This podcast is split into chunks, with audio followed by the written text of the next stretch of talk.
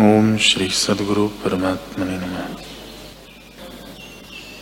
श्री वशिष्ठ जी बोले, ही राम जी, इस देह रूपी शून्य ग्रह में अहंकार रूपी पिशाच कल्पित है। जैसे बालक परछाई में बैताल की कल्पना करके भय पाता है, वैसे ही अहंकार रूपी पिशाच की कल्पना कर जीव भय पाता है। वह अहंकार रूपी पिशाच महानीच। है सब संत जन उसकी निंदा करते हैं। जब अहंकार रूपी बैताल निकले तब आनंद हो। देह रूपी शून्य ग्रह में इसका निवास है। जो पुरुष इसका दास हो रहा है, उसको यह नरक में ले जाता है। इससे तुम इसके दास न होना। जब इसके नाश का उपाय करोगे तब आनंद पाओगे। हिराम जी।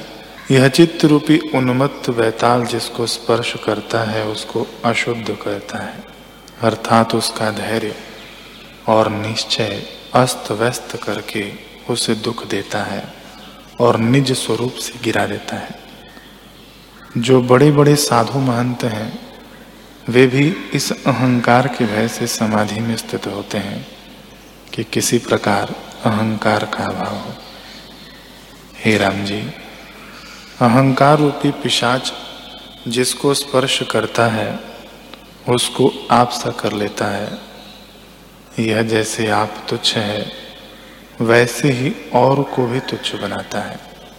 जहाँ सत्संग, सतशास्त्र का विचार और आत्मज्ञान का निवास नहीं होता, उस शून्य और उजाड़ देह मंदिर में यह रहता है।